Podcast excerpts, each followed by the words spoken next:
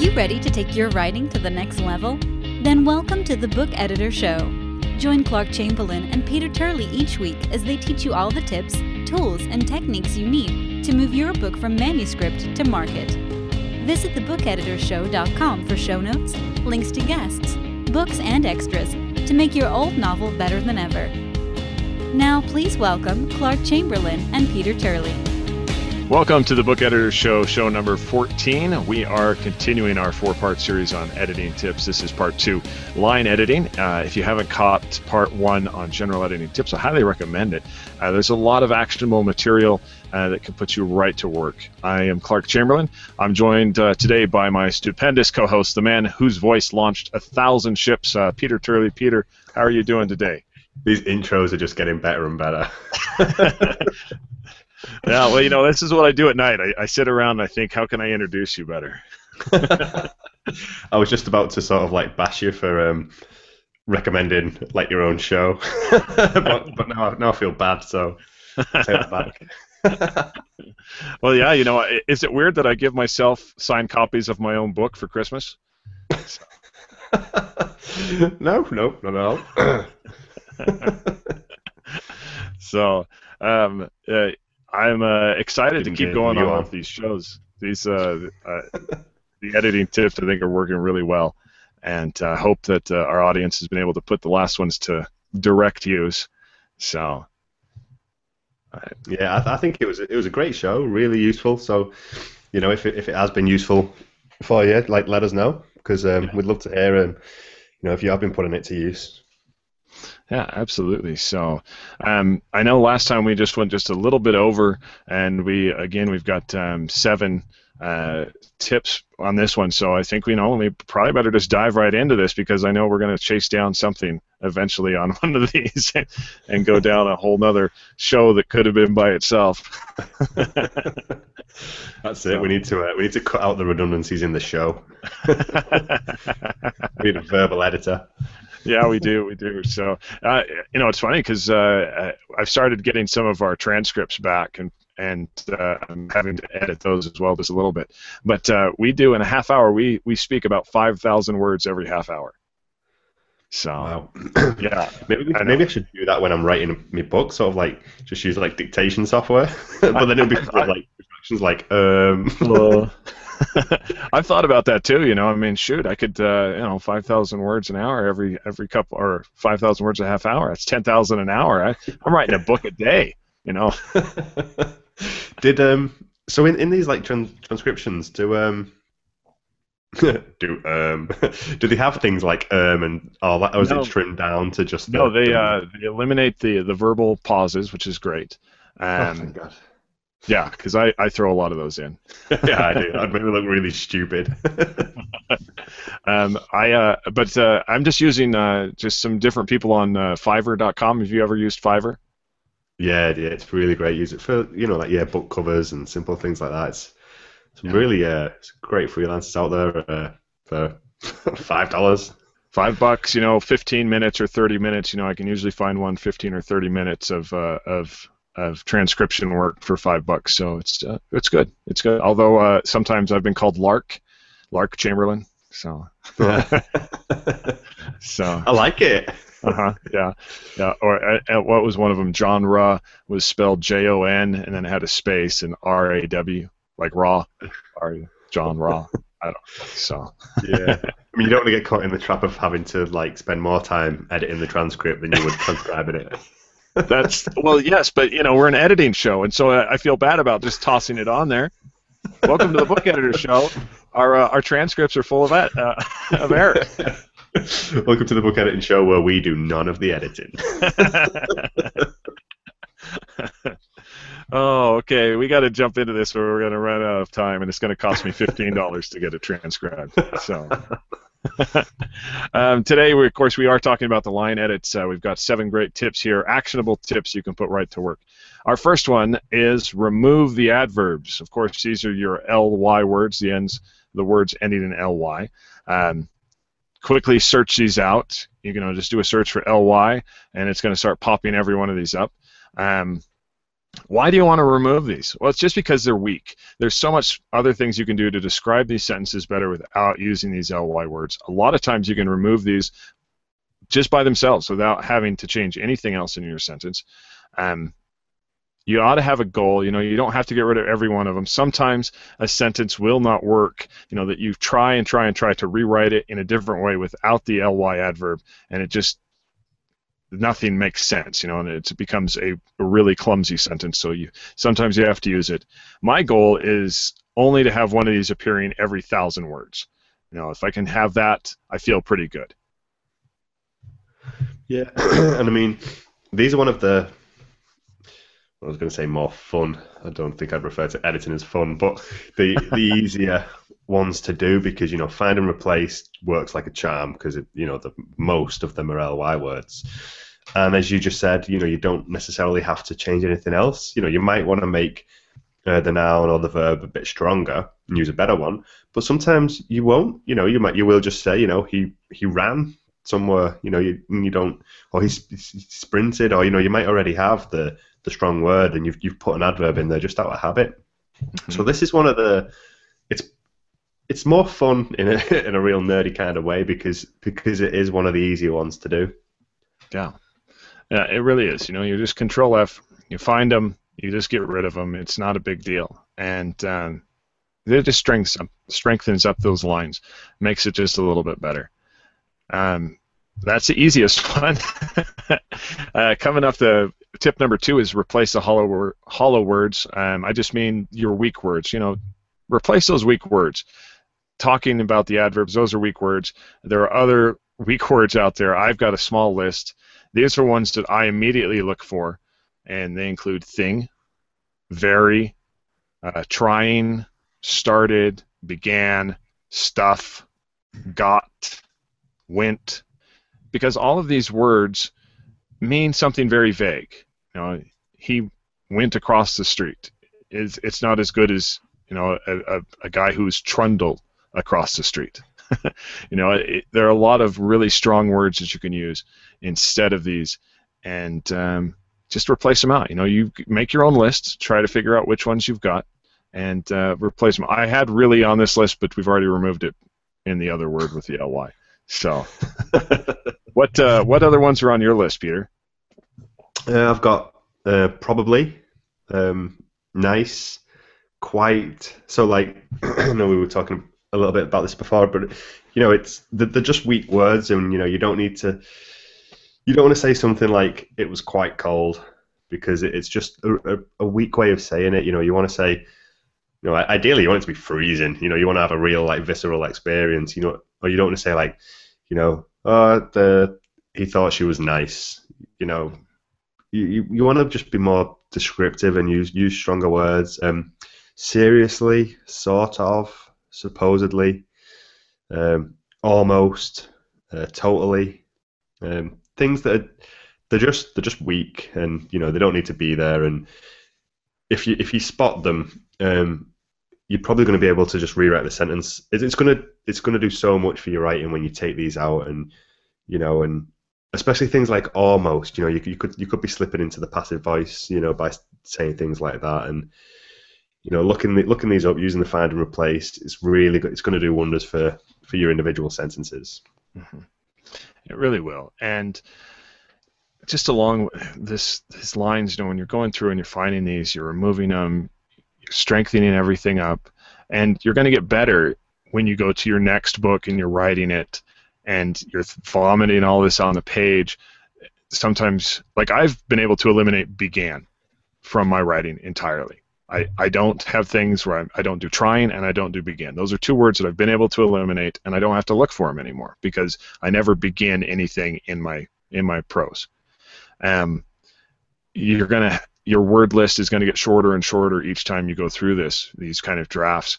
One of the things you want to remember though is when you're removing these is that we're talking about again we're talking about narrative prose here you can have someone say the word really in a dialogue tense if they, they speak that way. Um, you're going to have to make that decision about how they how their speech sounds, you know, and, and what how formal they are, and how weak their sentences are structured. So, but definitely from your narrative prose, the non-dialogue prose, you want to be able to remove these words because it's just going to strengthen everything up. It's going to make it faster and uh, engage more. Yeah, because that and that's how it finds its way into the text is because you know we do say these things, so they, they, they can have quite a justifiable place in your dialogue because mm-hmm. we, we we say them. Um, well, yeah, like the word "really," you know, it, it, it's really what I want, you know. it's a really nice word yeah, it's a really nice word. You really have to see this. Um, this is what he really meant. You know, it's some of these types of things. You just say them in your regular day to day, and yeah, it uh, it just makes it more difficult because uh, all that's going to slip because of you as the author. All that's going to slip into your uh, to your verbiage there when you're writing it out in your text. Um, our third tip here is is remove the redundancies. So, uh, for instance, um, uh, you know, he he he waved his hand. You know, instead of he waved his hand, he he waved. You know, um, he heard a dog bark. A dog barked. Uh, is it for sale? Question mark. She asked. Changing that to is it for sale? Question mark. Because we know she asked it because there's a question mark. You know, these are the types of things that sometimes we become redundant in in what we say in our in our lines. We think that we need to add it for some reason but uh, really it's just we know that there's only one thing that you can you know there's only one kind of thing you can do this particular way. So why are you adding that onto it? Yeah like you could say the the wet rain uh, soaked his skin or you know you, you don't need to say the rain is wet because you know it's it usually is 99% of the time pretty wet. Very wet rain. yeah, sort of like it's a, it's a it can be like a statement of the obvious, can't it? Mm-hmm. Like the Dark Knight, like as if not the Batman film, but you know the the you know the, the the night was dark, like as opposed to all those bright nights that we have. that we have, yeah, exactly. You know, and most of this stuff, and sometimes, uh, sometimes I think things are really redundant when you get into text description or a dialogue description. You know, that um, I I come from the school of he said she said, and that's it. You know, I think very rarely do I do anything besides that because the the dialogue itself should describe everything that I wanted to put in there. You know, I don't need to say that he said it wryly or that he needed to that he was uh, said it. Eh, um, superstitiously, you know, like these types of things should be there. You know, he asked. Well, of course, he asked as a question mark. He exclaimed. There was already an exclamation mark at the end of the sentence. You know, these types of things are redundant. Yeah, the trickiest one there for me that I always like wrestle with when I'm sort of going through and you know changing these like dialogue tags is um it's shouted. Um, mm. I, I I too try to stick to said, and and sometimes I just have to leave that one in there just every now and then, just because you know you do want to try and get it across in the in the dialogue. But for me, sometimes that one does just add a little something, uh, and I'll choose to leave it there. Um, but yeah, generally, most of the time, you know, we we don't want to. You don't want to be saying all different, you know, yelled, shouted, exclaimed, shrieked, cried. You know, it's yeah, it's it becomes it, it should be invisible, shouldn't it? Like the the dialogue tag, really. You wanna you wanna be skimming over it, and they, they skim over. The reader will skim over. He said, yeah, but they won't skim over. He cried. Right, and it, it becomes because that's their fastest point of reading you know that, that comes into a story is that we move really quick in dialogue uh, we go back and forth if especially if there's only two characters if you can establish quickly where the who's speaking first, you almost can eliminate dialogue tags altogether through the rest of it. And only occasionally for reference just to remind people, you know, if, if there was a pause there or if the man, you know, if the one character is saying something and then you have a description of something happening and then he says something again, you know, to remind you, you know, it's still the same person speaking. So because it yeah it's something it's these are these are potholes sometimes you know they, they, pop people back out of things if you're especially if you're using really weird descriptions or really flowery descriptions on the on vocal ta- on uh, dialogue tags. So. he cried exuberantly. Yes. Uh, again those are your adverbs or you should have already taken them out but sometimes yeah, sometimes they still are there. So yeah, and that's a, that's a good point. Even though he said she said is a really good way of putting it. If you can train yourself to kind of establish who's in the scene and who's speaking, and you know get that sort of all done in the right order and the right way, where you, you only have to say it once, and then you can just have dialogue flow in and interspersed with action. And you know if you can if you can train yourself to write like that, then you know you're going to be trimming on your word count. You're cutting out these redundant words. Um, you're going to be a better writer. Yeah, well, and uh, and I know we're going down the dialogue path right now instead of talking about the redundancies here. But uh, just one other thought with this, you know, is that uh, it, if you, this is where you tighten up the speech of the individual character who's speaking. I have read a number of manuscripts where every voice sounds the same. You know, you're creating a unique voice by using particular words or how they say particular words, and you know immediately that that's the character. You know, you, you find those really good books that you're like, yes, that's who it is that's speaking. Um, there's a uh, in my own, uh, I have a character named Rachel, and she says "dude." You know, and you know if the word "dude" is in the in the sentence there, that's who's speaking because no one else in the entire book ever uses the word "dude." Um, uh, Samantha Shannon, uh, the Bone um, the Bone season, she has a character uh, who says "my lovelies." No one else in the book says "my lovelies." You you know immediately that that's this particular character because of the term "my lovelies."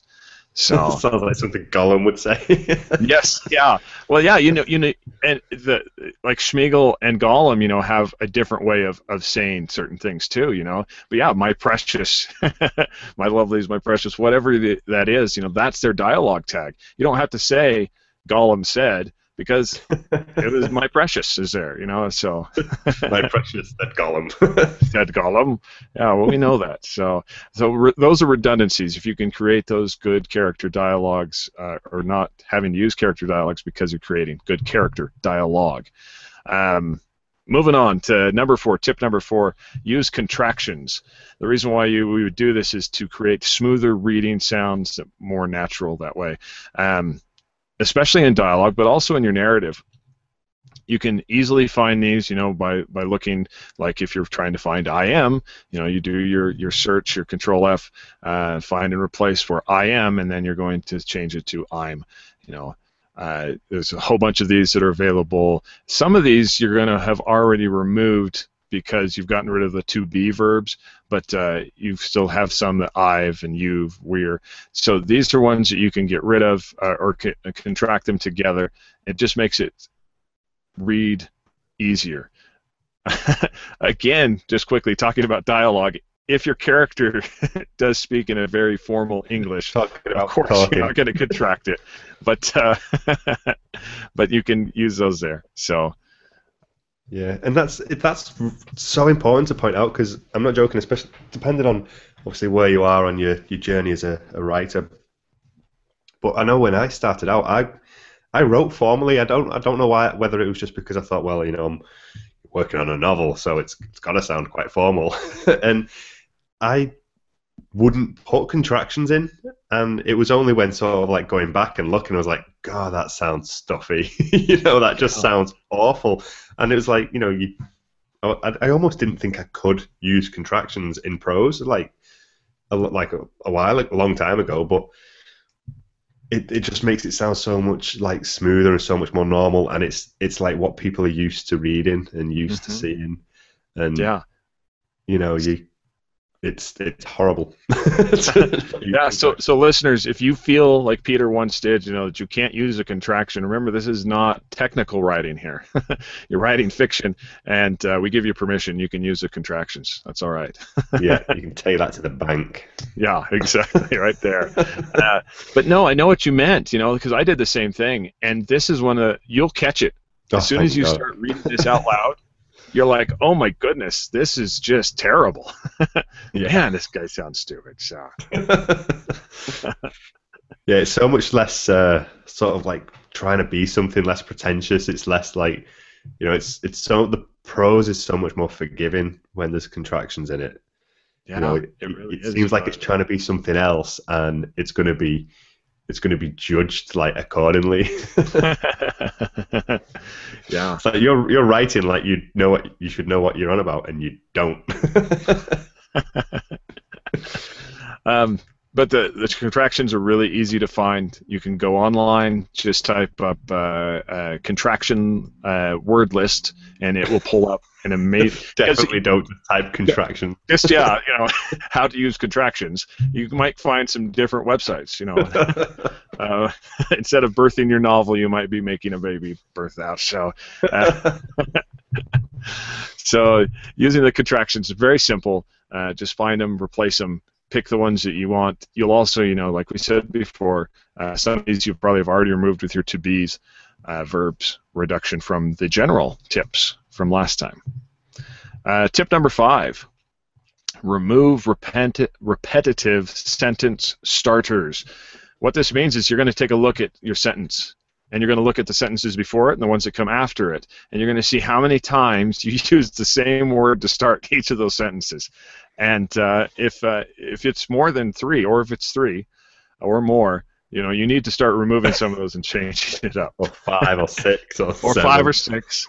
uh, and so my my worst ones are the, the the pronouns he and she. Oh my goodness, I can go through a draft and it's she picked up the knife and went this way, and she did this, and she did that, and she did this, and everything starts with she. You know, and it's I'm like, oh my goodness, this is terrible.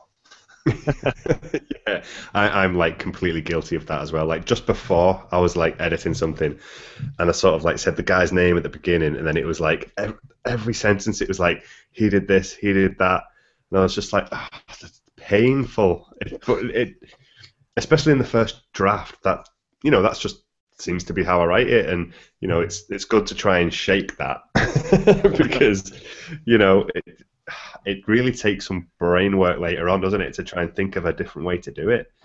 Yeah, it really does, and um, especially if you're doing a lot of action-oriented stuff. If you have, you know, it's not so bad when you're doing. Um, let's talk about a lens here. You know, like if you were filming a, a movie, you know, and you, you do a close-up, and of course that's when you're using things like he and she. You know, you're using the pronoun. And if you were if you were zoomed clear back, then it'd be more descriptive words about the countryside and everything, and you don't have it as much. So, um, or or thoughts of of the in between situations happening. But when yeah, when you're in that moment scene, those are really hard to eliminate. Um, one of the things that I, I found is that uh, kind of skip. So like I have a tendency to write. Um, this happened, then this happened, then this happened. You know, and that's where I've had the she, she, she.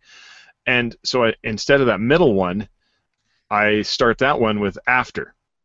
So you know, after the the book was put away, this happened, you know, and, and so like there's little things you can do, and you skip over this one and move to that one because you don't have to give a play-by-play of a of a close-up action scene, you know, of things happening. You can, you know, if, if the person was sitting, and now there are have gone to the kitchen, you don't need to tell how they stood up and how they took one step and two steps and three steps, and she took the next step. You know, there's just things you can skip over there and try to think of it that way. Where can I skip this? And I can do another sentence about the skipping part, and then I can do the next action sentence. Yeah, and this this is a this is a tough one, you know. So don't don't stress out if you you look through your your writing and this is everywhere because this is something we do, in, especially in action, because it does keep it quick to be like this happened, this happened, this happened. He did this, he did this, he did that, he said this. Um, but it, it, it's just worth looking at it and just thinking about it and seeing if you can do it a little bit differently. But also, because you know, I go through and I think, okay, so I've said he a bit too much. Should I use the name again? because I can't think of another way to start the sentence. Um, uh-huh. So, so this is going to happen. It's not like you know you have to remove them all, but just take a take a take a look at it when you're doing these line edits. Yeah. Yeah, um, I think you could even go back. Uh, remember the uh, the episode we did on the scene sequel uh, if you can take take a cue from that, you know that uh, the idea of of a feeling, of a reaction, and an action. You know, and maybe you can add some of that into it in in in between. You know that uh, that you you've got an action, and then the next one starts again with the feeling.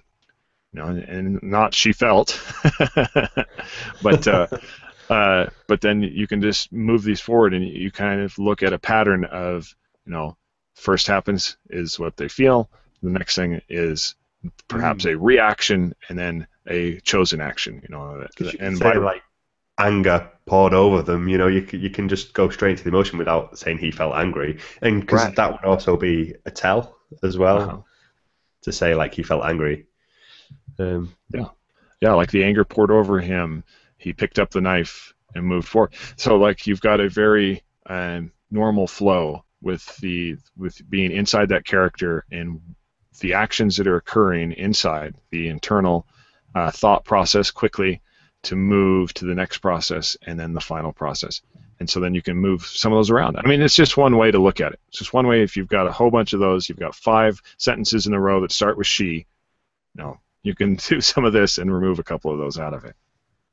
Definitely, that scene sequels are, are really, uh, really good one to check out. As you say, that's that's a really great tip for because I've been stuck on that myself. That is a that is a tough one. Um, and if you've not listened to scene sequel, then bad you should be listening to these in order. So go back and because you definitely yeah. don't want to be doing the line edits before the general edit. So if you've not listened to it, go back and listen to last week's episode now.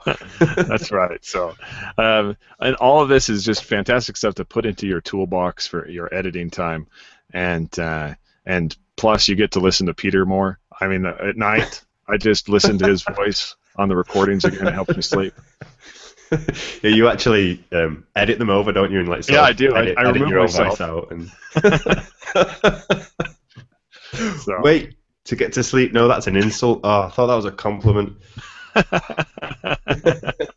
going to take that as a compliment. Yeah, the, the oh. soothing. It is soothing. soothing. My voice. Send you bedtime stories. To dulcet. so, um, I. Uh, uh, I'm just going to cut the first 10 seconds of this episode in the way you introduced me, and I'm going to play it on a loop. Uh-huh. I'm going to sleep. like positive reinforcement. That is, myself. it is. You know, you got to have that. So, um, uh, number six here on the uh, next one is uh, precise prose.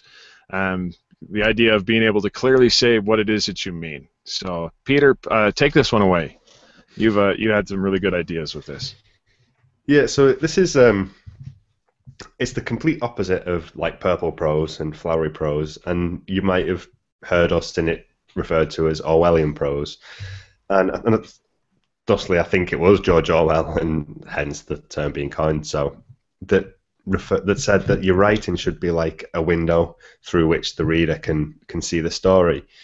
Um, so it shouldn't be like Purple Prose would be like a stained glass window where you, you're looking at the window and you know it's really beautiful and it's really nice and you might have all these flowery words and these adverbs, but you're going to be drawing too much attention to the actual the text and the writing.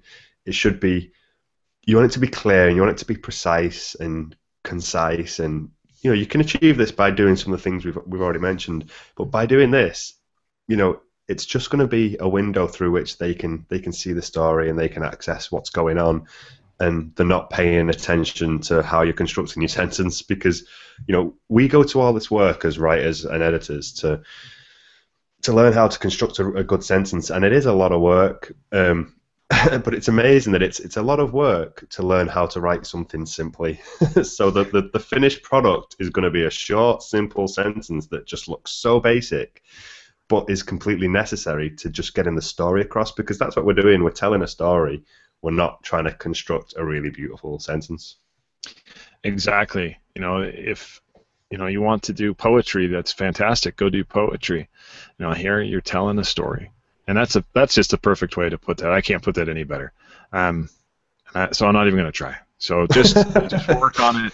Um, go back, listen to this. You know, you've got the lines. Just make them make them make sense. You know, you don't have to have all that extra into it, and it's just going to pull people in.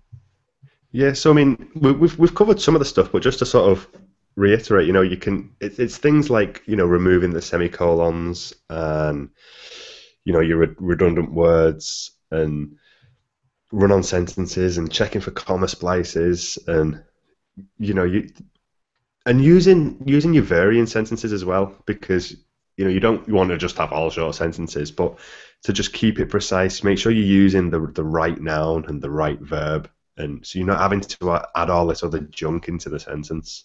And it's going to be, I think, as, as you said earlier when we were talking about this, you said it. You know, it will, it helps with pacing. Um, yeah. Yeah, it really does. You know, and you, you pull that in, uh, and so that the the sentence just flows from the one to the another, and you're going to find these clunky sentences and you're going to make them more precise because you're reading it out loud. And you're just going to use these tools that we're giving you here these tips. And this is what the the final product is you know that you're going to have these um, sentences that just people don't notice. People don't notice how good they are you know you're not drawing any attention to it but it works. You know we don't want to know when you're you're on the highway driving you know you notice the problems in the highway. You don't notice how smooth it is. You know, when it's working, we yeah. don't notice. When our bodies are healthy, we don't notice that we're healthy. We notice it when it's sick.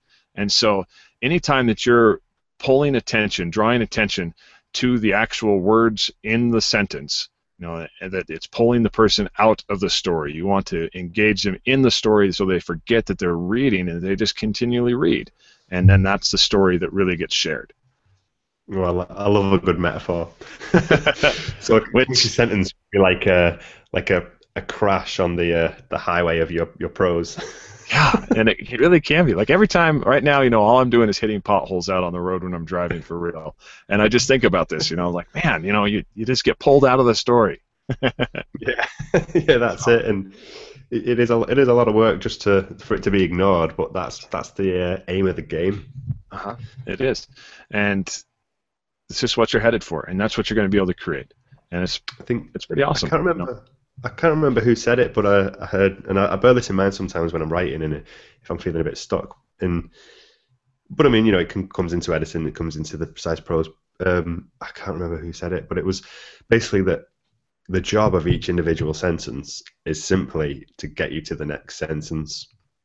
And you know, especially when you're doing these line edits and you are looking at the micro level, you know, just just consider that that you know it, its job is just to move the reader along and not stop them at that sentence. Yeah. Um, moving us along, we uh, are almost out of time again.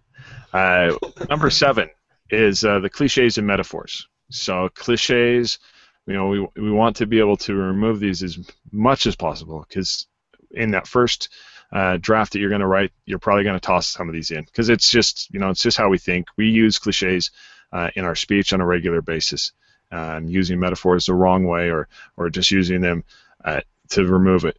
So I had one idea with this, and if you can't remove the cliche entirely, you know, you change it so that it uh, so that people don't recognize it as the cliche, and it makes them stop for a moment. There was an old song, uh, you know, there's, there's the term "head over heels," and I I, I think I should have looked it up in in between, uh, but uh, I think it's a Alanis Morissette uh, song. But anyway, and then she changed it instead of saying head over heels, she said head over feet. You know, and, and that was that stuck. You know, it it, uh, it it's not the normal cliche. Uh, it sounds different, and that's what you want to do. If you can't remove it, you change it in a way that uh, makes people um, notice that it's not a cliche any longer.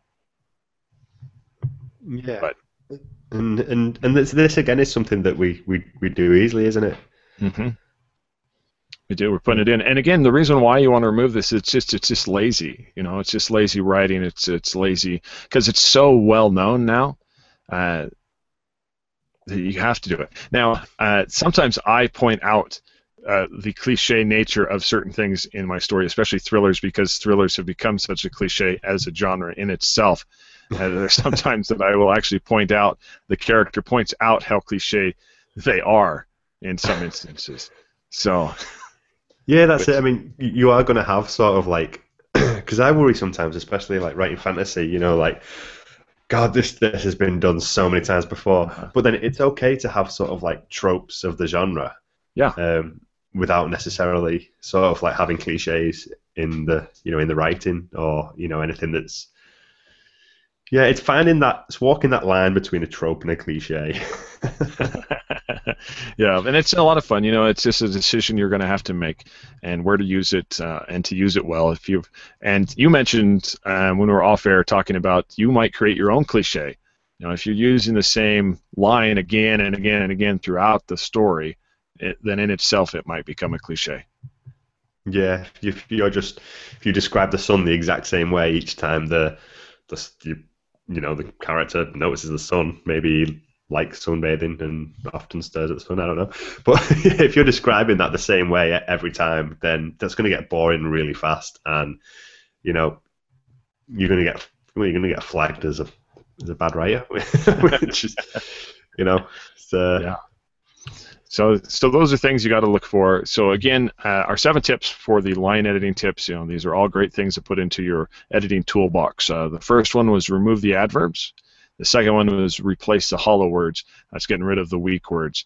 A remove the redundancies. The fourth one is use contractions, talking about the word ones. Uh, the fifth one is remove repetitive sentence starters, like pronouns. And number six was the precise prose.